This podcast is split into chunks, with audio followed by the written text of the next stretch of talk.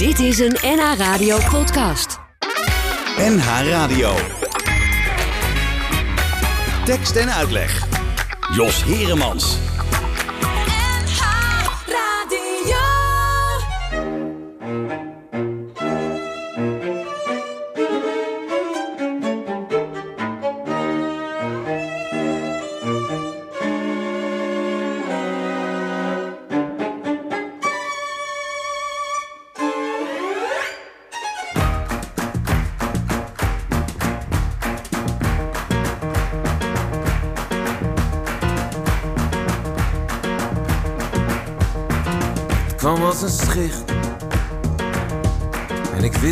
Mis.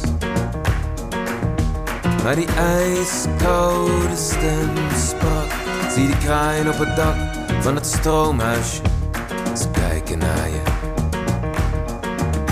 Ze weten wie je bent. Ze weten wat je bent.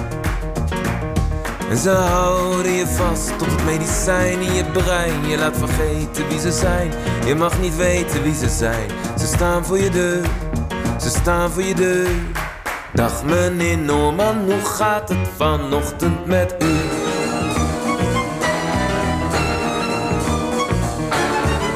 Ze kent je naam. Hoe kent ze je naam? En ze heeft dezelfde fel groene oog als je ex Die zogenaamd dacht dat de waarheid te veel voor je was En je toen jaren heeft bedrogen. Ze heeft je jaren voor gelogen. Diezelfde ogen die alles van je af hebben gepakt. Vraag of je lekker hebt geslapen vannacht. Ze is een van hen, ze is een van hen. Zeg meneer Norman, ik merk dat u boos wordt op mij.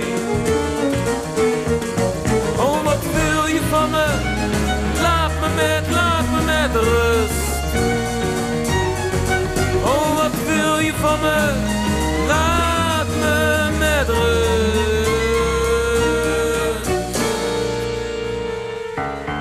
Ze is weggegaan. Ze zei, kom maar even tot rust. En toen is ze gegaan. Maar je weet het heus wel. Spelen een spel. Ze weten dat je veel te veel weet. Ze putten je uit tot je breekt. Is terug. Ik moet dit vragen, Flip, denk je nog steeds aan de dood?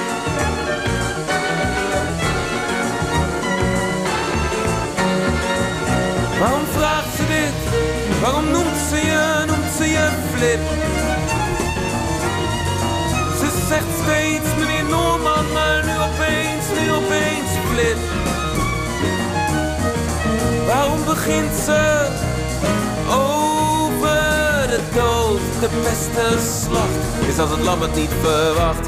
Als je eerst vertrouwen wint, daarom noemt ze je Flip. Maar ze willen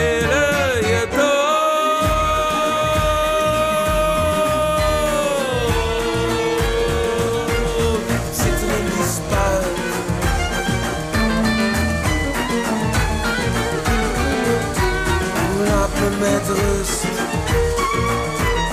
zit er in die spuit? Laat me met rust. Laat me met rust. Laat me met rust. Wat zit er in die spuit? Blijf van me af.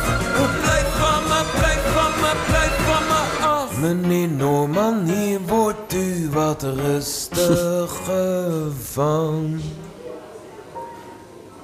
Ja, dat was eh, Flip Dolman, de winnaar eh, van de Annie M. G. Afgelopen zondag kreeg hij die prijs in Theater Bellevue. En het eh, toeval wil dat we nu ook in Theater Bellevue zitten. Voor de gelegenheid zijn we uitgeweken naar deze prachtige locatie... ja, aan de Leidse Gracht in Amsterdam. We zitten in de foyer en we zitten daar niet alleen. Want zondag was hier dan nog de Annie M. G. Maar door de week spelen hier tussen de middag... eh, in een lunchvoorstelling. eh Ariane Sluter, goedemiddag. En Marisa van Heijlen. Eh, En die spelen voor het eerst van hun leven samen. En dat wilden ze heel graag. En deze de beginvraag natuurlijk, Ariane. Waarom wilde jij zo graag met Marisa spelen? En Marisa, waarom wilde jij zo graag een keer met Ariane spelen? Laten we het, alfabetisch doen, voordat de ruzie komt. Uh, Ariane, jij mag als eerste. ja, uh, ja, we hebben elkaar één keer hebben we trouwens wel met elkaar gespeeld. Dat was op de toneelschool. Ik denk uh, dat dat, nou, dat is een aantal decennia geleden. we kunnen ons niet meer heugen welke scène het was die we toen hebben gespeeld. We weten nog wel dat we een zwarte droegen. Dus het zal wel iets uh, existentialistisch zijn geweest. Camus of Sartre. Maar in ieder geval was dat uh, een, een groot genoegen. En mm -hmm. we hebben gewoon altijd in de wandelgangen tegen elkaar gezegd... oh, wat zou het toch leuk zijn als we weer samen op het toneel konden staan. We zijn allebei een enorme liefhebber van uh, taal. Mm -hmm. En ja, daarin, daarin is hier gewoon een droom uitgekomen... met deze voorstelling te maken en te spelen. Dat, dat is jouw uh, eerste reactie daarop. En die van jou, Marisa. Wat, wat was bij jou de eerste gedachte om samen met Ariane te willen spelen? Ja, we zijn, uh, uh, ik wou bijna zeggen, wat Ariane zegt, we zijn al helemaal één geworden. okay. Ook al zat er 39 jaar tussen. Nee, ja, het ehm, je hebt een soort kiem op de toneelschool mm -hmm. met elkaar. En daarna uh, hebben we niet meer bij elkaar in de klas gezeten. En je blijft elkaar volgen. Mm -hmm. En nou ja, ik, uh, ik, ik, zag Ariane ook alsmaar beter en beter en beter worden. En dat je denkt, nou, nou, nou heeft ze toch wel... Er, en dan kon ze toch nog... Dus dat... Um, dat heb maar je jij sowieso. Werd zelf, jij dat werd je, zelf toch ook maar beter en beter en beter? Ja, maar daar heb je zelf geen idee van. Ah, oh, oh, zo. nee hoor. Maar het is, en wat Ariane zegt, we, um, je komt elkaar zo één keer in de zoveel... Je volgt elkaars werk, mm -hmm. bent er altijd enthousiast. Zegt en altijd en tot dan toe, uh, tot een paar jaar terug, toch meestal wel in de avonduren met Ah, een glaasje. ja. Wij zeggen, oh ja, moet het nu toch echt is? Ja, we gaan gaan er nu echt werk van maken. Ja. En ik denk, dat was altijd gemeend. Maar de, uh, vijf jaar geleden zeiden wij dat op een middaguur tegen elkaar. en, dat, en ik denk dat daar toen het, het meteen Ja. doorpakken, dat Ah, dat... ja, eh, eh, en nou ja, toen is dat de hele balletje... We waren ook meteen inderdaad met onze gedeelde liefde voor taal. Taal. Toen zei hij iets van Peer Wittebos... met wie wij ook op school hebben gezeten. Ook nog eens. Zou leuk zijn. Die Ja. had ik in mijn telefoon staan. Dus die heb Meteen ik gebeld. gebeld. Ja, dus we zijn wel toen ineens... Heel voortvarend. Ja, na, in de na stroom ruim 30 jaar waren we ineens Ja. heel voortvarend. Ja, ik kan me ook voorstellen, eh, het gebeurt ook wel eens dat eh, er zitten clubjes op de toneelschool. En die blijven ook inderdaad bij elkaar. Je hebt zo'n clubje gehad rond uh, uh, Gijs Scholten van Aschat met Peter Blok. En eh, Maria Gooster als schrijfster. Je had uh, Carice van Houten en Halira Rijn. Die zie je, zag je in het begin ook altijd samen. Maar jullie Die zijn zaten toch niet bij elkaar in Nee. de klas? toch... Oh, die zaten niet bij Nee, elkaar. Nee, die waren zelfs twee verschillende scholen. Oh, ook dat ik. nog eens. Maar ja, dat, oh. Nee, maar natuurlijk, je, je vindt mensen onderweg, Mhm. je laat mensen onderweg los. Zo gaat dat. Het was trouwens wel grappig. Wij zaten wel in het eerste jaar bij elkaar in de klas, het tweede jaar ook. Maar toen heb ik een jaar over gedaan. Ik heb er een jaar langer over moeten doen, over die toneelschool. Hoe kan dat dus, nou? eh, ja, ja, ja, slimme was heel lui was ik. nou ja. Anyway, dus wij hadden, eh, we, we hebben maar heel kort eigenlijk bij elkaar eh, Mhm. in dezelfde klas gezeten. Ja. En dan toch, ja, het is op de een of andere manier die, die, dat, die beginperiode waarin je, waarin je dus gaat spelen en eigenlijk datgene gaat doen waar je al, al je hele jeugd over droomt, bij wijze van spreken. Dat, eh, dat is een zo'n vormende periode, die eh, toneelschooltijd. En daar heb je, mm, ja, ik weet niet, ik denk dat daar een basis wordt gelegd waardoor je elkaar altijd weer herkent. Ja. En hebben jullie ook de voorliefde voor dezelfde soort stukken? Nou, niet eens zozeer, denk ik eigenlijk. Nou, Nee, weet ik eigenlijk niet zo weet goed. ik ook niet zo goed. Omdat je... Ik heb bijvoorbeeld na school eerst twaalf jaar bij de Trust van Teu Boermans gespeeld. Dat En was daar- behoorlijk experimenteel in die Ja, tijd. precies. Maar in die zin, we waren een collectief. Dus we Mhm. hadden wel natuurlijk inspraak. Maar dat ging vooral Mhm. over... Nou, maar dit lijkt ons echt een heel stom stuk. Maar eigenlijk, ja, we voeren toen ook een beetje op... Teu was Ja. ouder en had meer ervaring. Dus we hebben toen heel veel van die, van die Duitse en Oostenrijkse rabiate schrijvers... die ik fantastisch vond. Prachtige voorstellingen. Echt geweldig, maar en dat is in die zin Ja. niet... eh, het is niet, Marisa van Eijden kiest een stuk. Dus eh, je gaat van zo. zo'n stuk houden omdat je dat Ja. eh, maakt met z'n allen. Dus jij maakt- ja, ja. en Ariane zat in een, eh, bij een ander gezelschap. Dus ja, ik heb weet niet hoe dat eh, voor jou... eh, Na een hele tijd bij Nationaal Toneel gespeeld. En dat was, eh, dat was wel ook heel erg repertoire toneel. Mhm. Dus ook oudere stukken. Dus in dat opzicht had het veel overeenkomsten. Er Mhm. waren natuurlijk andere regisseurs die daar werkten. Maar ik denk wel dat daar in een overlap zit voor die liefde voor taal en voor Mhm. eh, repertoire überhaupt ook. Maar jij hebt bijvoorbeeld ook een eh, grote uitstap naar de musical gemaakt. Die, eh, die moet je heb- mij niet eh, laten doen. Nee, denk dat, ik, jou dat, wel. weet je, dat weet je niet. Ik, ik, ik wacht nog op de dag dat Maar jij hoe- hoe- eh, die transitie... Maar hoe, kwam, hoe kwam dat zo dat jij die uitstap maakte naar de musical? Komt dat dan gewoon op je pad of is dat dan iets wat je altijd al wilde? Nou ja, het is altijd een beetje eh, 50-50 Mhm. natuurlijk. Want. Maar eh, ja. Ik werd op een gegeven ogenblik gevraagd, dat is nu ook weer elf jaar geleden, of ik een tijdje Wilhelmina in Soldaat van Oranje wilde doen. Mhm. Ja. En ehm, daar moet je wel een beetje voor kunnen zingen. Maar eh, ook Oh. weer niet goed genoeg. Want als je een fantastische sopraan als Wilhelmina... dan is dat zo out of character dat iedereen Ja. denkt... ja, maar dat, zo goed kon die vrouw toch niet zingen. Nee. Dus ik kom met mijn beperkt zangvermogen... Ah. eh, Oh ja, dacht ik, oh, dat voeten. durf ik wel aan. Ja. En natuurlijk in combinatie... ik hou heel erg van musicals. Ah. Met name in het buitenland. Ja. of Nou ja. zo is mijn liefde begonnen naar. Londen en naar New York. En Nou dat is... Katwijk is ook een beetje buitenland, toch? Ja, een beetje wel. Ja, ja met, met een busreisje Ja, naartoe. ja, Ja, ja. Nee, dus, ja, Ja, dus zo ben ik daarin verzeild geraakt. Ja, en het is en film geweldig. natuurlijk gespeeld ook, alle, Alles is Liefde. Ja, Ook nog eens. Dus jullie hebben allebei hele verschillende dingen gedaan. Jou, eh, stond het voor jou al vast welke kant je op wilde, Ariane, toen je van die toneelschool afkwam? Van, Mm. dat, dat je dacht van ik wil heel graag bij het nationale toneel. Nee, nee, nee. nee zo zo eh, uitgedacht was het niet. Bij mij is het meer gekomen zo gaandeweg. Ik ging eerst een jaar spelen bij eh, eh, onafhankelijk toneel. En dat vond ik heel erg leuk. Met hele leuke mensen. En ja, het, het, het ontwikkelde zich. En toen leerde ik Johan Doesburg kennen. En die was toen, kwam toen net, de regisseur Johan Doesburg... die kwam toen net van de regieopleiding uit Amsterdam. En wij vonden elkaar heel erg in dezelfde smaak voor stukken. We zijn toen eh, een aantal stukken van Steven Burkhoff gaan spelen... in de weergeloze vertaling van Marcel Otte. En dat hebben we in het begin gedaan in een oude staatsdrukkerij... en met behoud van de Zo ging dat nog, omdat je eh, geen, eh, geen droog brood aan kon verdienen. Zijn we die stukken gaan maken. En daarin, ja, wij vonden elkaar helemaal in de liefde daarvoor. En toen is hij bij het Nationaal Toneel gaan werken. Aha. Werd hij artistiek leider daar en regisseur. En, daar, en toen ben ik meegegaan. Ah, zo ja. Ja. Als jullie elkaar eh, weer ontmoeten, hè, na, na 39 jaar, en je gaat over dat stuk praten, eh, zijn jullie, vinden jullie van elkaar dan dat je heel erg veranderd bent? Hoe bedoel je, ga je weer over het stuk praten? Nou ja, nee, jullie kwamen te, sprake over, te spreken om, de- om een stuk te gaan spelen met z'n Ja, tweeën. ja. En toen, toen jullie daarover gingen zitten op die, op die middag, Mhm. eh, jullie hebben elkaar tussendoor natuurlijk wel gesproken, maar vi- vinden jullie elkaar heel erg veranderd in die, in die tijd? Dat je, van, van, nee, het is- zo was er vroeger nooit of zo. Nou, ja. ja goed, weet ik juist een goede vraag. mee, maar het ja. is, ja, je, je ziet elkaar en ook... Wij eh, eh, zijn verder, dus je komt elkaar één keer in de zoveel tijd tegen. Je ziet Mhm. elkaar vooral spelen en dan ga je daarna wat drinken. Of dan denk je, oh leuk om haar weer te zien.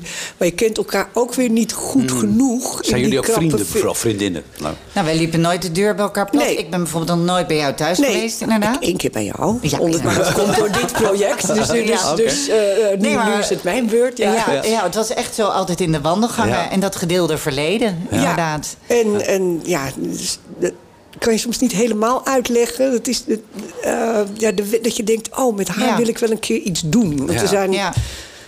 En dat heb je enerzijds, heb je heus nog wel een lijn dat je denkt, oh, maar die zou ook nog. En je hebt ook een heel lang lijstje met mensen niet per se van oeh, hou die bij me weg. Maar waar dat, waar dat, Oh, dat molentje. niet. Nee, waar dat molentje niet per se gaat lopen. nee, nee. Dat je Ja. denkt, ja, prima, maar. eh, dus de- Ja. dat is wel. En ik weet voor mezelf niet voor 100% van dat je zegt... nee, maar het kwam door toen die ene keer of dat. Mhm. Het is gewoon altijd zo'n zoiets wat heel lang heeft liggen Ja. pruttelen. En wat wel heel leuk is om te zien, zo, omdat je eigenlijk van een redelijke afstand de ander bekijkt en zijn carrière volgt, met name, Ja. is die ontwikkeling in spelen ook gewoon te zien. en hoe, hoe, eh, ja, hoe dat groeit. Je kent elkaar natuurlijk echt dat je net op die toneelschool kwam... en nog ontzettend Mhm. wiel moest uitvinden. En met vallen en opstaan en vooral heel veel lelijk, lelijke dingen doen. En dan langzamerhand zie je een ander helemaal tot bloei komen. En het Ja. is gewoon mooi. Dat is mooi om te volgen. Ja. En nu is het ervan gekomen. Jullie staan samen op toneel. Jullie hebben eigenlijk een stuk voor je kunnen laten schrijven. Nu ga ik een enorme regieaanwijzing geven. Want ik ga, we gaan niet nummer twee doen, Bart, maar we gaan nummer drie doen. Nou, daar komt hij aan. Hoor. Hier is Joost Spijkers. En Joost Spijkers die zingt een tekst van Peer Wittebols. Want Peer Wittebols schrijft niet alleen toneelteksten. Hij schrijft ook prachtig mooie gedichten, verhalen. En heel veel prachtig mooie eh kleinkunstteksten. Tekst en uitleg. En uitleg.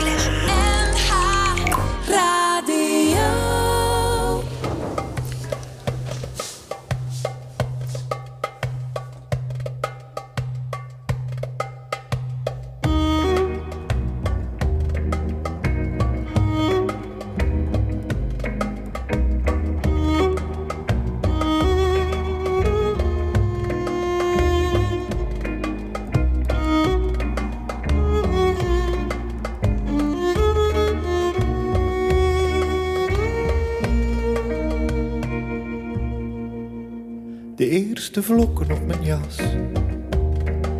De eerste schaatsers op de plas. De eerste ijsbloemen op het raam. De zoete lucht van de poffertjeskraam. De eerste merel van het jaar. De eerste stuivende hazelaar. Eerste pluizen in de wind. Het eerste zonlicht op het raam en op onze voordeur zonder jouw naam. Alles slijt, alles komt glad.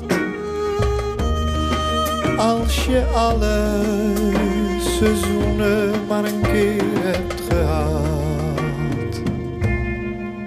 De eerste kinderen die buiten spelen.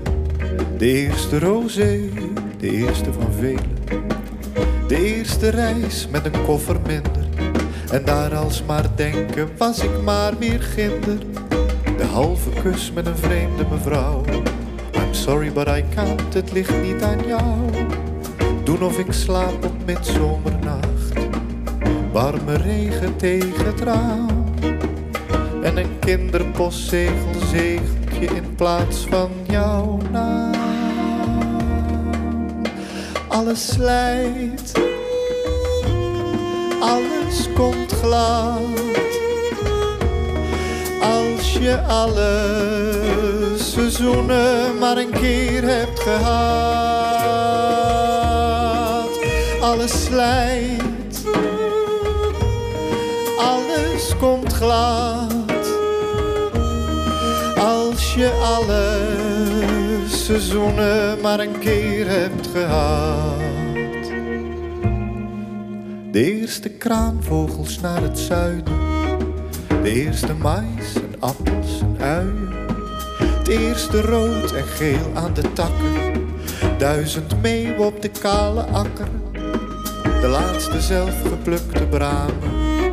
Bijtijds de gordijnen voor de ramen. Daar de eerste poffertjeskraam. De laatste warme dag van de herfst. En morgen wordt hier de voordeur geverfd.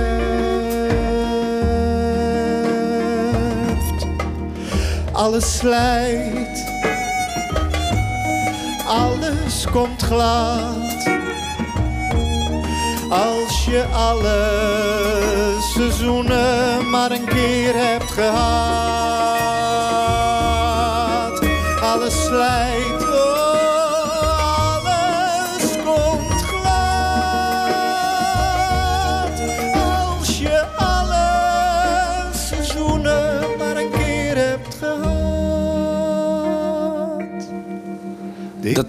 Dat- eerste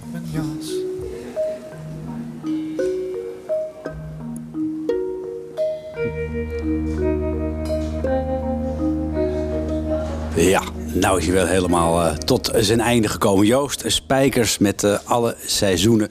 Een tekst uh, van Peer Wittenbols. En de verbindende factor van vandaag is dat Peer Wittenbols ook de tekst heeft geschreven voor het stuk Zus van mijn zus. Waarin Ariane Sluter en Marisa van Heilen voor het eerst samen op het toneel staan.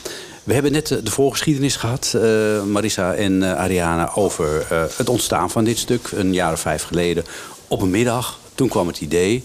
Uh, wie uh, kwam het eerst met het idee? Wie nodigde wie uit voor dat gesprek? Ja, wij hadden samen dat we dachten... oh ja, en dan iets van Peer, want die schrijft mm -hmm. zo prachtig. Mm -hmm. En toen heb ik Peer gebeld met... ik zeg, ik spreek Ariane net, moet je nou toch horen. En het, zou toch zo, het leek ons zo leuk om. Dat leek hem gelukkig ook. En toen zaten we volgens mij al een week of twee weken later... zijn we met z'n drieën gaan eten en... Toen, Toen kwamen er heel veel ideeën ja. aan thema's waar het over zou moeten gaan. En dat is eigenlijk. Dus het, het, voelt heel erg organisch. Ja. Aanvankelijk van ons drieën. Mm -hmm. uh, heel snel al van ons vieren, omdat we bellen van Herikhuizen. Vrij snel. Als dus het, is, het is heel erg een gezamtkunstwerk. Ja. Zo voelt het. En wisten jullie ook meteen dat het over twee zussen moest gaan, Ariane? Uh, ja, dat was eigenlijk vrij snel duidelijk. We wilden het heel graag over familie hebben. Omdat je... Een familie is eigenlijk... Ja, familie heeft altijd een verhaal. Het is zo dankbaar voor toneel. Je hoeft een heleboel niet uit te leggen. Je hebt um, direct een emotionele verhouding. Door niemand raak je zo snel op de kast als door je zus. En uh, van niemand hou je zoveel als van je zus. Dus het gaf heel veel mogelijkheden. Peer die had... Um, die, die, die, die wilde het heel graag vertellen over uh, het gegeven dat wij dus als zussen bij elkaar komen om te praten over de grafrechten van ons lang geleden overleden zusje moeten verlengen. Mm -hmm. Dat was een aanleiding, zeg maar, maar daarmee kwam natuurlijk ook de dood als thema uh, de voorstelling binnen. En uh, ja, zo heeft dit zich langzaam opgebouwd en uitgebreid. En mm -hmm. ja, is er een mozaïekvertelling ontstaan die gaat over rouw en over familie. Ja, hebben jullie zelf zus eigenlijk? Ik heb vier zussen, vier oudere zussen. Kijk eens aan. En ja. jij, Marisa? Ja, ik heb er eentje. Ja. ja. Ja, ik weet niet wat erger is. Nou ja, daar gaan we ook nog een keer een voorstelling over maken. Ja, in getallen. Ja, uh, ja dus uh, zus van mijn zus ging... Nou, laten we even luisteren naar een, een, een liedje uit de voorstelling... waar eigenlijk het thema en de hele verhaallijn eigenlijk heel goed in wordt samengevat. Moeder kreeg drie kinderen, maar eentje ging er dood. Die ene is voor eeuwig een, de andere werd groot. Mijn moeder kreeg drie kinderen, nu heeft ze er nog twee. Maar nummer drie, dus die van één, die doet nog altijd mee. Ze staat gewoon op onze kast, is best een grappig meisje. Mijn zus en ik staan hand in hand, zij heeft haar eigen lijstje. Dat ik haar nog heb vastgehad, kan ik me niet herinneren. Gelukkig zijn er filmpjes van mijn moeder met drie kinderen. En toen ze weer twee kindjes had, nam zij haar eerste sigaret. En voor mijn zus en ook voor mij kwam er een stapelbed. En s'avonds staat ze buiten witte wolkjes te zuchten. Die waaien naar de hemel en verdwijnen in de lucht. En ze hoeft niet meer te huilen als ik van vroeger horen wil. Alleen op 6 september is mijn moeder soms wat stil. Ze hoeft niet meer te huilen als ik van vroeger horen wil. Alleen op 6 september is mijn moeder soms wat stil. 6 september, een belangrijke datum in het stuk. Mm -hmm. um, deze liedjes, er zitten er drie in, in mm -hmm. totaal. Die zorgen ervoor dat het stuk. Uh, ja, dat je even lucht krijgt tussen de dialogen. Maar maak ook heel duidelijk van ja, er is wel wat aan de hand. Ja, zeker. Ja. Ja, het is de taal van Peer. En mm -hmm. uh, de muziek is van Roald van Oosten. De stem is ook Roald van Oosten. En die geeft ook ons... Ja, het is wel grappig, want je draait hem nu. Maar het is voor ons de begin van een voorstelling. Mm -hmm. Wij zitten dan altijd... Marisa en ik zitten achter in het donker, achter de gordijnen. Ik wou alweer op. Ja, ja. Blijven zitten. Op een gegeven moment gaan we dan ook klaarstaan. Weet je wel, zoeken elkaars handen in dat pikkerdonker. Ja. En dan moeten we dus in het pikkerdonker opkomen. En dan doen we het lampje aan en dan begint de eerste scène. Maar uh, dat kwam dus allemaal weer boven. Maar voor, ja, voor ons is het ook echt een... Uh, het, het stuurt de voorstelling. Het mm -hmm. is de melancholieke onderlaag die daar onder de voorstelling ligt. Die, uh, ja, die dat verdriet van 50 jaar terug uh, vormgeeft. Ja. Hadden jullie van tevoren ook in je, voor jezelf al in je hoofd van wat voor type zus je zou willen spelen? Nou, dat viel. Nee, nee eigenlijk niet. Eigenlijk totaal niet. En wat wel grappig was, Peer heeft uh, heel veel losse scènes mhm. geschreven. Mm -hmm. Heel vaak met A en B. Okay. Of op een gegeven ogenblik hadden ze wel namen. Maar was, dan had hij weer, want die man die blijft maar schrijven. dus hadden we weer zo'n stapel met nieuwe. En dan was het een beetje, of die deed het organisch, of bellen zei: mm -hmm. Doe jij maar A en jij B. En we zijn pas in een heel laat stadium. Mm -hmm. Dat we eigenlijk, en toen was het ook heel grappig, toen hadden we net een soort nieuwe inventaris van scènes. En weet nog dat Ariane mij toen appte. En ook heel erg van, het maakt me eigenlijk niet uit... maar ik zou eventueel een lichte voorkeur hebben voor, voor Linde. En het grappige was dat ik eigenlijk precies op dat moment... ik had nog net niet mijn telefoon in mijn hand om hetzelfde te appen. Alleen, ik heb een lichte voorkeur voor Anne. Alleen als jij dat wil, omdat het ook eigenlijk niet uitmaakt. Ja, en toen waren we eigenlijk allebei dat we dachten, nou... nou... Het kan geen toeval zijn. Nee, maar het is... Maar zijn Linde en Anne, dat zijn de, de, twee, de twee vrouwen die jullie spelen... Uh, als je dan die lichte voorkeur hebt, komt dat dan voort uit het feit... dat je er meer van jezelf in herkent? Nee, bij mij niet. Bij mij is het juist omdat ik vind het leuk dat het echt een personage is. Dus dat je, dat je, dat je het wegtrekt van het persoonlijke of het -hmm. privé of wat dan ook. En uh, ja, ik vond, ik vond gewoon, uh, ik wilde graag Linde spelen. Maar en nogmaals, ik wilde ook heel graag Anne spelen. Dus eigenlijk zo ja. spannend het er niet om hoor, eerlijk gezegd. Nee. Maar wat ik wel heel mooi vond en een uitdaging vond vreselijk woord, maar ja, was aan Linde spelen dat zij uh, uh, haar man heeft verloren. Mm -hmm. Dus zij heeft ook met actuele rouw te maken in de voorstelling. En dat, um, dat vond ik, ja, dat ontroerde me in het verhaal, in de scènes, in de manier waarop zij probeert haar hoofd boven water te houden. En dat ze als kind ook een bepaalde bravoer heeft mm -hmm. en een soort uh, licht in het leven staat, die ze later in het leven best wel verliest. dat vond ik heel interessant om dat uit te zoeken. Daar kwam het bij ja. mij uit En, en waar kom jij bij jou de voorkeur voor Anne vandaan?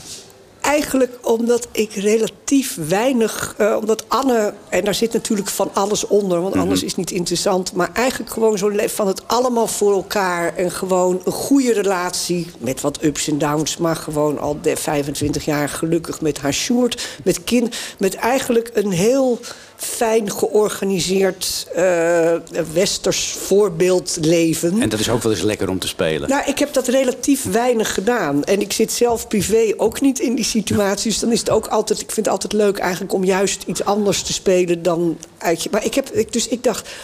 Oh, dat vond hm. ik wel een uit... Om eigenlijk aan iemand, dat klinkt nu heel aanmatigend... maar mm -hmm. met zo'n gewoon, dus weinig dramatisch... maar omdat daar wel die gemeenschappelijke geschiedenis onder... en omdat je natuurlijk ook het andere personage kent... dus ook hoe ja. verhoudt zich dat tot elkaar...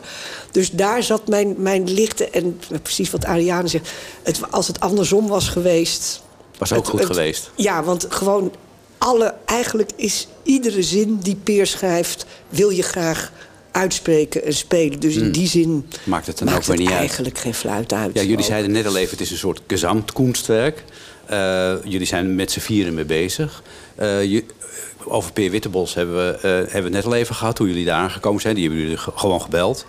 Bellen van Herikhuizen is een hele uh, veelbelovend... Nou ja, veelbelovend is al niet meer. Ze is al gevestigde... Ze heeft het allemaal Ja, ingelost. Maar, maar, ze, maar ze is al wel heel jong. Uh, heeft verschillende prachtige mooie regies gemaakt. Van uh, de laatste ook nog, de meester en Margarita. Fantastisch was natuurlijk ook. Dus uh, hoe zijn jullie bij haar terechtgekomen? Jullie als ervaren actrices. Nou, het was heel leuk. We kwamen, uh, uh, moeten vooral vertellen, ook namelijk dat Via Rudolfi, dat is de producent van de voorstelling. Dat is uh, een ontzettend leuke productiehuis in Amsterdam.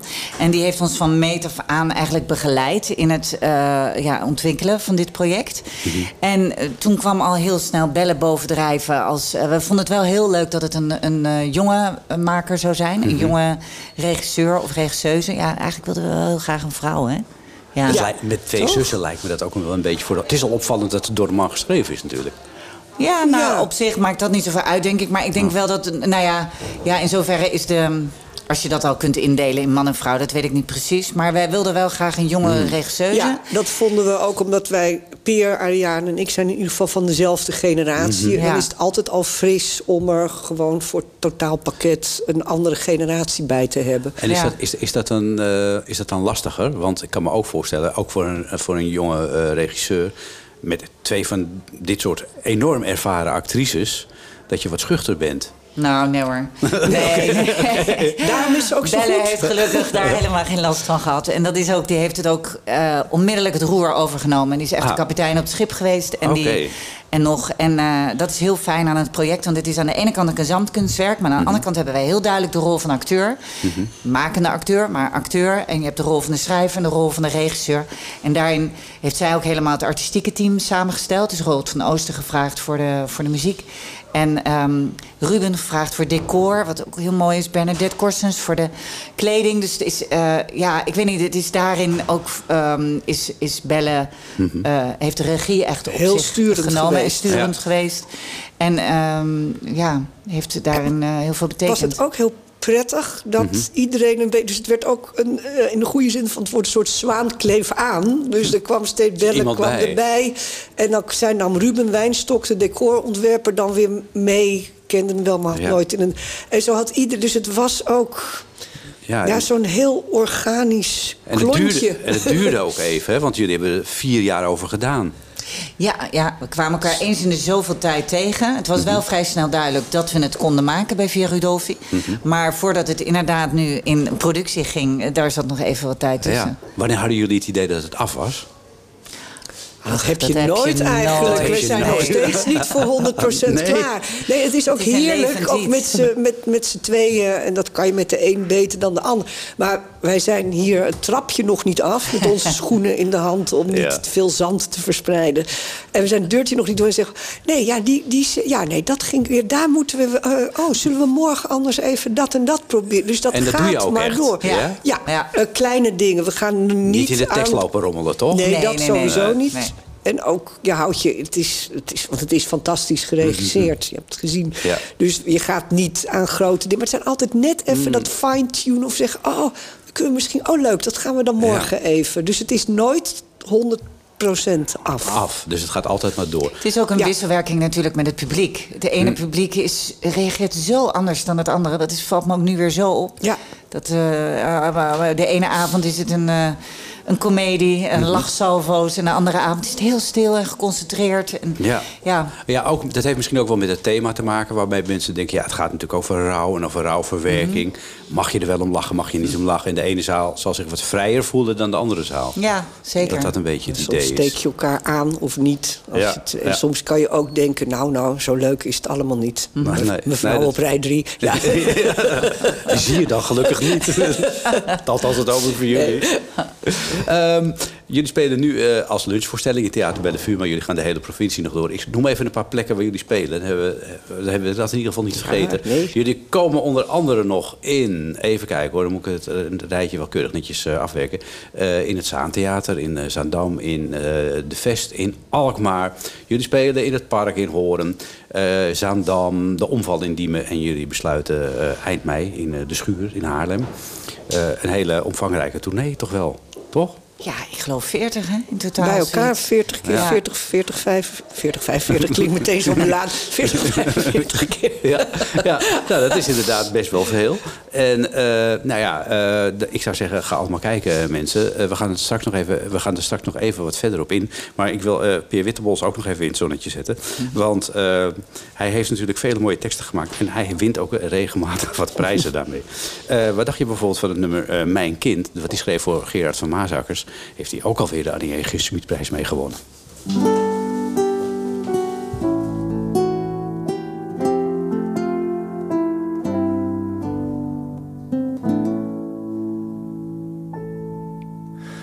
Ik ben heel goed met mijn familie, vrienden en vriendinnen zat.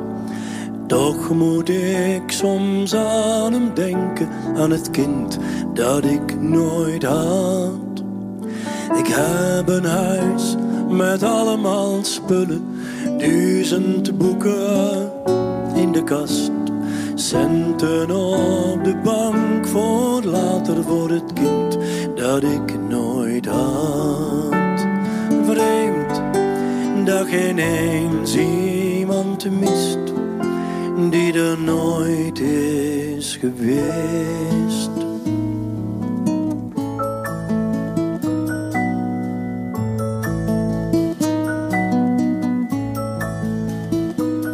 Geen schoentjes om over te struikelen.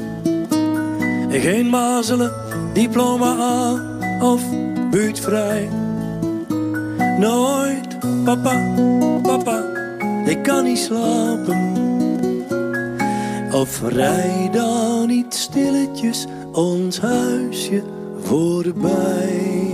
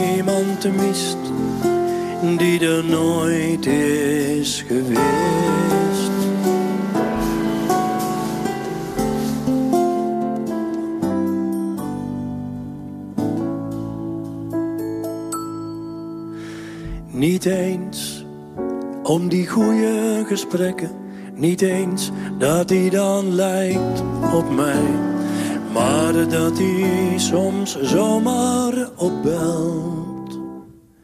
Hoe is het ouwe? Met mij. Gerard van Maasakkers uh, zong een tekst van uh, Peer Wittelbols.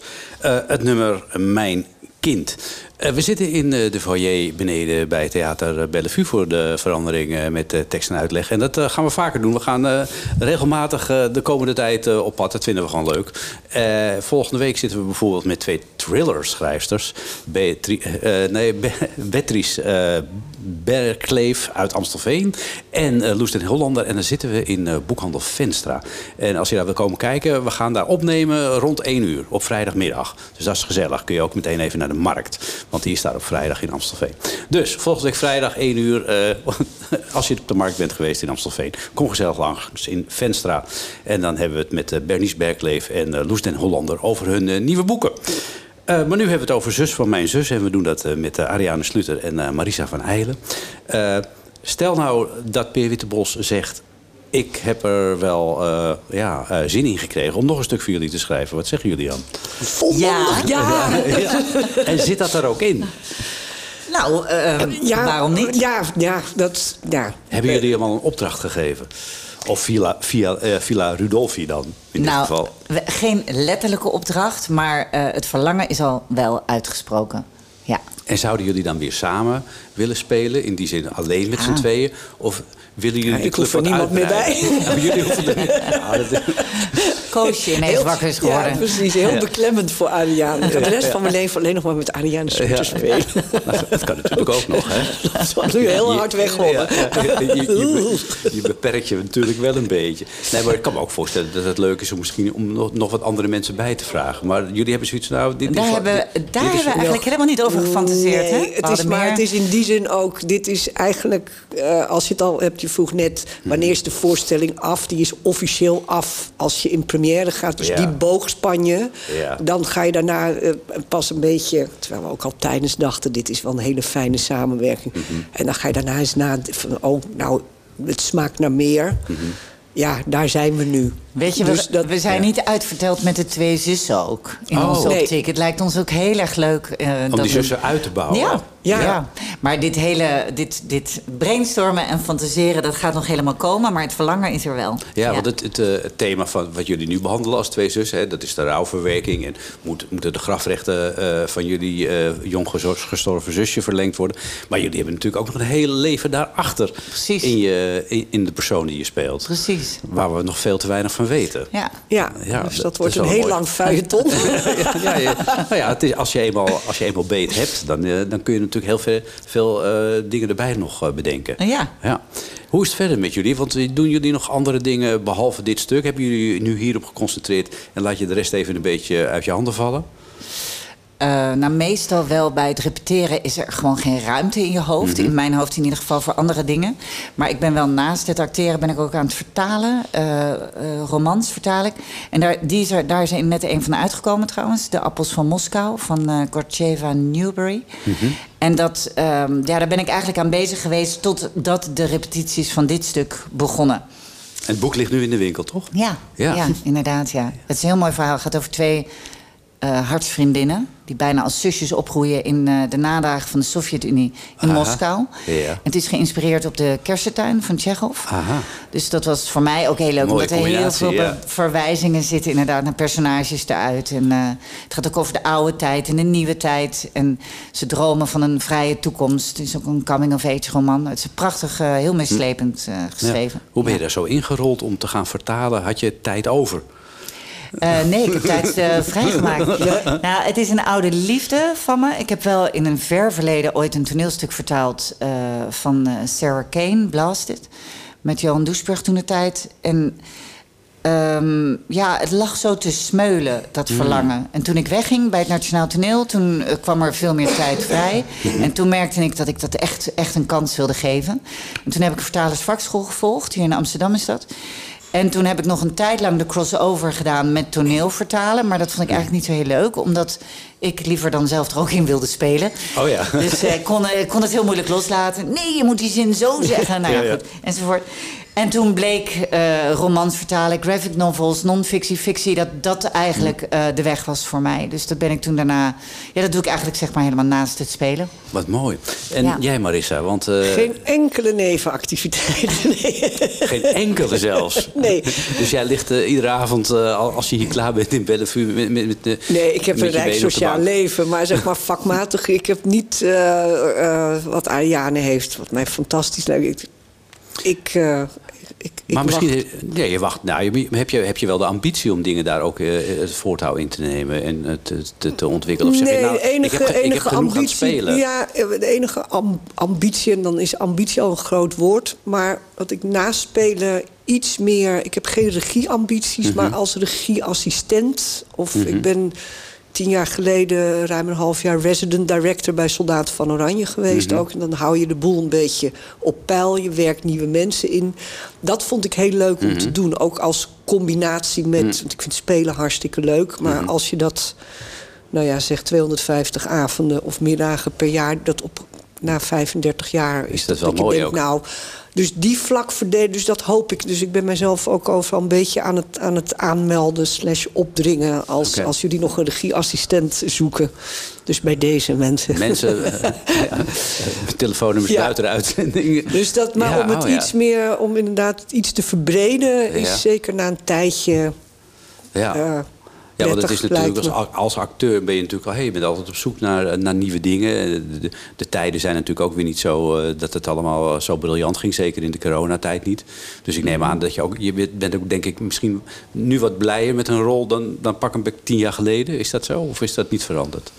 Ik denk dat wij allebei eh mazzelaars zijn. We Ja. krijgen best veel werk. Dus eh, het ligt niet heel erg stil. En dat is echt heel fijn. Ja. Want het is natuurlijk wel een algemeen probleem dat er eh, eh, sinds Halbe Zijlstra zo onwaarschijnlijk het mes erin heeft gezet in de Mhm. subsidies. Dat er gewoon echt veel minder werk is. En het is zeker als je jong bent, is het heel lastig om eh, aan werk te komen. Dus het Ja. is ook soms noodzaak, Ja. inderdaad. Ja, ja, en het is misschien dan ook wel zo dat, eh, dat je de vrij, in de vrije producties, om het zo maar te zeggen, dat er dan wat eh, makkelijker gekozen wordt voor gevestigde namen die publiek trekken, waardoor jong talent ook misschien wat minder eh, een kans krijgt.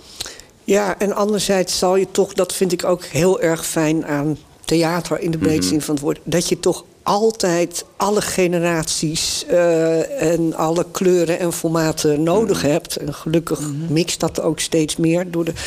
Dus ja, dan, ja je, je zal ook nieuwe namen moeten maken. Ja. Zeker. Dus dat, dat is zeg maar de Zien enige opsteker voor nu. Dat je Oh denkt ja, van, ja, ja, dat, dat, ja. nou, nou, zonder eh, direct eh, anderen uit te sluiten, heb je een paar voorbeelden? Ja, dat vind ik jammer, want dan sluit je dus echt Ja. anderen direct Ja. uit. Ja, Ja, Ja, dus ja, nee, maar dus er zijn dat- er genoeg. Maar hè? zeker, zeker. Ja, ja. Ja. Ja. En het is ook wel... Grote, eh, veel talenten. Ja. ja. Ja. Nou ja, nu moeten ze nog een kans krijgen natuurlijk. Nou, dat zal in de komende tijden we- wellicht gaan gebeuren. Hebben jullie nog rollen waarvan je denkt van... nou, die zou ik nog heel graag een keer willen spelen? Ik zou nog heel graag eh, een grote filmrol spelen. Als Ja. ik eerlijk ben. Het is gewoon ongelooflijk leuk om dat te doen. Om een dragende rol te spelen in een film is heel bijzonder. Omdat je dan ja, toch eh, nog meer het verhaal bent of zo. Mhm. En, dat, is, eh, en die kan, die, dat loopt echt wel terug naarmate Mhm. je ouder wordt. Is dat, eh, is, is, zijn er gewoon minder grote filmrollen te vergeven. Want, want eh, heb je die smaak te pakken gekregen toen het zo eh, ontzettend succes was met Lucia de B... die, de die je speelde Nou, in los de van film? het succes, het was gewoon ontzettend leuk om te doen. Ja? Het was zo leuk om te doen, ja. Ook door de samenwerking met Paula van der Oest, maar gewoon Mhm. ook omdat... Het is heel bijzonder om, om bijna deel van een crew te worden als je, als je op een set staat. Je hebt heel vaak dat je rollen hebt waarbij je vijf, zes dagen hebt. Hè? Als, Mhm. je, als je in een film of een televisieserie meedoet. Maar dat je echt zo helemaal eh, mee mag met de hele lijn, met het hele verhaal. Dan word je onderdeel van de crew meer. Dat is heel bijzonder om mee te maken. En dat gebeurt niet zoveel. Maar, maar misschien moet je zelf ook wel een scenario voor een film gaan schrijven dan? Nee, ik kan niet schrijven. Nee, en dat, Alleen maar eh, vertalen. Ik Nou, hou ja. me bij leest. Ja, ja, ja. Nou ja, maar je kunt misschien wel met een idee komen. Ik denk dat je ideeën genoeg hebt. Daar ben je creatief genoeg voor, lijkt me. ja nou ja, ja, ja, wie weet. Ja. En, en hoe zit het met jou, Marisa? Welke rol zou jij nog heel ja, graag... ik word ook een beetje saai. Want Adi, zo eindigt het stuk ook een beetje. Precies ook namens mij, zeg ik dan. Nee, ja. Nee, het is, het is We langzaam aan- helemaal... we werken aan afronden toe, Nee, mensen. maar het is eh, wat Ariane al eerder zei ook. Wij zijn allebei echt, eh, los van dat we heus allebei iets kunnen. Het is niet Mhm. alleen maar, oh, we hebben al 36 jaar mazzel. Maar... Mhm. ehm, dus voor mij geldt hetzelfde. Het, het- eigenlijk ambieer je nog wat je het minst hebt gedaan. En ook in Mhm. mijn geval is dat... Ik heb, Marianne zegt film, ik doe dan als variant... ik zou heel graag maar een beetje op Olivia Colman niveau... zo'n Engelse Who Kijk. Done It van zo'n aflevering of Ah, vier, ja. zes... met David Tennant ernaast Oké. dan. Dus dat, dat, Ja, dat, toen- ik denk ja, dat dat onderdeel is van de fantasie, Oké. Broadchurch. Maar ook, en ook omdat ik... Ik heb ook vaak eh, van zo'n paar dagen... maar echt ook die hele boog... ook dat het toch een ander métier is. Mhm. Je bent als theateracteur veel meer gewend... om iedere dag organisch die boog te spannen... en toch Mhm. ook meer te gepuzzel. Van, oh ja, maar nu nemen we die eind... om dat in je hoofd. En eh, is een variant... Dit is ook een gezamd kunststuk wat we doen... maar dat je ook met een filmcrew of tv-crew... Je bent nog afhankelijker van. Het is nog Mhm. meer, want ik kan de sterren van de hemel spelen... maar als het geluid niet goed is, zal het toch over moeten. En Ja. dat, daar, eh, daarvan heb ik ook nog steeds... Ik denk, mm, daar wil ik nog wel meer van. Oké, nou voorlopig zitten jullie niet stil. Tot en met 16 april hier in de Theater Bellevue. Iedere middag te bewonderen, daarna het hele land door. Maar met name ook in de provincie. Wil je alle speeldata vinden, moet je naar eh, de website van Villa Rudolfi. En Rudolfi is dan met LPH. Via, via Via Rudolfi. Ja, via Rudolfi.nl en dan vind je al die speeldata. Ik vond het heel leuk dat jullie waren. Ariane Sluter en eh, Marisa van Eilen. Heel veel succes. Eh, volgende, volgende week zitten we dus om één uur, dames en heren... bij eh Boekhandel Venstra in Amstelveen op de vrijdag. Uitzending gewoon Wij op moeten zaterdag. spelen, anders waren we Nou, gekomen. dat- ja. Ik weet het. En het leuke is, in Boekhandel Venstra kun je ook het boek... wat eh, Ariane vertaald heeft kopen. Dat is natuurlijk ook weer mooi meevallen, toch? Goed, eh, straks eh, na zessen gaan we gewoon vrolijk verder... met een tweede uurtje eh, tekst en uitleg. En dan hebben we de mooiste liedjes voor je die we konden vinden deze week. Tekst en uitleg. Zusje,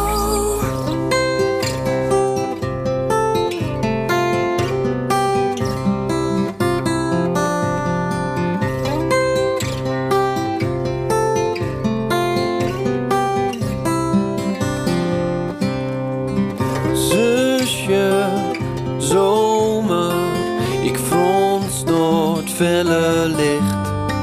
En jij kijkt naar mij en knijpt je ogen dicht.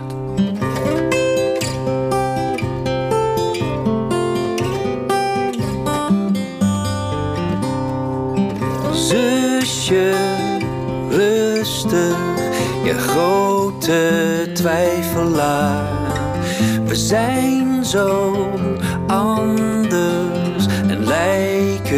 zo op elkaar. Ik zie je niet zoveel als ik wel zou willen. En er is nog veel te veel wat ik niet van je weet. We zijn zo hetzelfde in hoe we verschillen van de wereld om ons heen, die anders heet.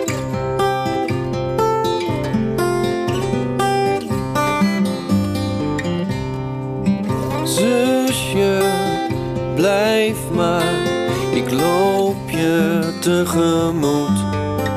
Het zit nu tegen, maar alles komt wel weer goed. Ik zie je niet zoveel als ik wel zou willen en er is nog veel te veel wat ik niet van je weet. We zijn zo hetzelfde in hoe we verschillen van de wereld om ons heen die anders heet.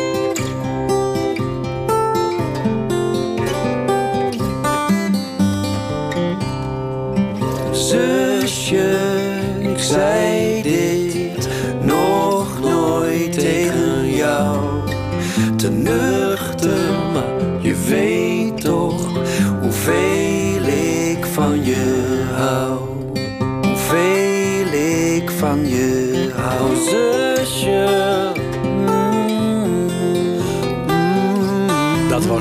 Zusje van Casper van Koten en Bertolf.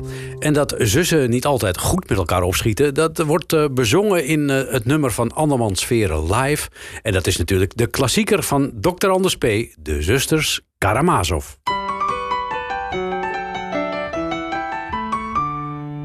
Tante Constance en tante Mathilde woonden eendrachtig en knus bij elkaar. Eén was hardhorend, de andere brilde. In doorsnee waren zij zeventig jaar. In Overveen telden zij hun dagen bijeen. Niet meer zo koket als voorheen, maar nog altijd flink ter been. Terwijl de kater sliep en de pendule liep en de kanarie sprak cheep, cheep, cheep, cheep.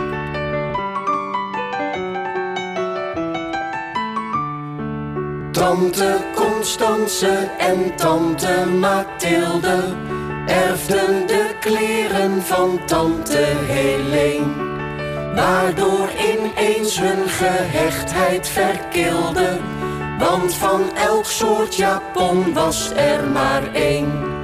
Er werd getwist en naar provocaties gevist. En er werden dingen vermist waar de ander meer van wist. Terwijl de kater sliep en de pendule liep. En de kanarie sprak cheep, cheep, cheep, cheep.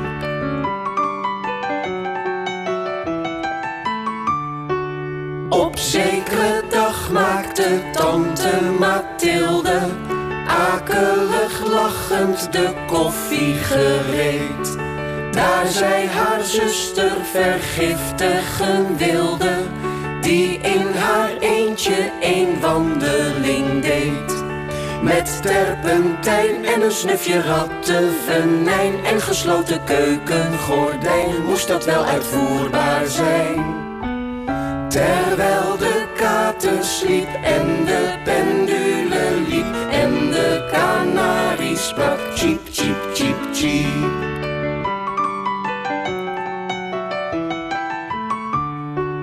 Toen nu de koffie tot stand was gekomen, wou zij eens proeven en nam zij een slok.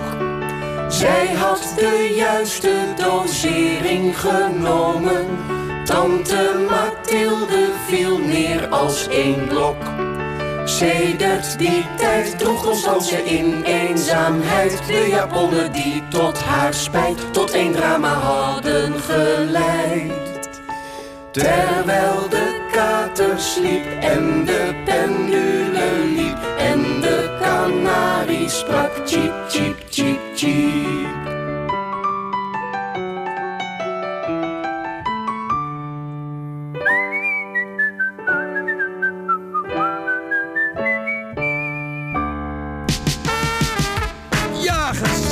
En eh, gezellig was het zeker vanuit eh, Theater Bellevue in eh, Amsterdam met Ariane Sluter en Marisa van Heilen. Straks na zessen gaan we vrolijk een uurtje verder met prachtig mooie Nederlandse liedjes. Straks na het NOS-journaal van 6 uur.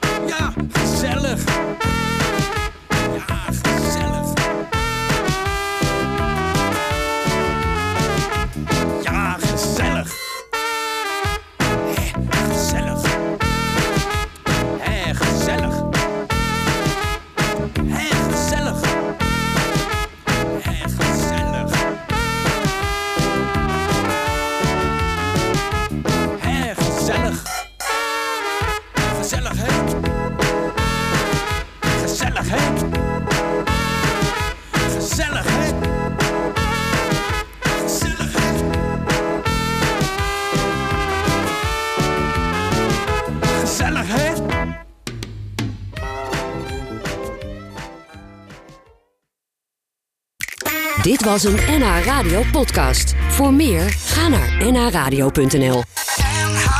Radio.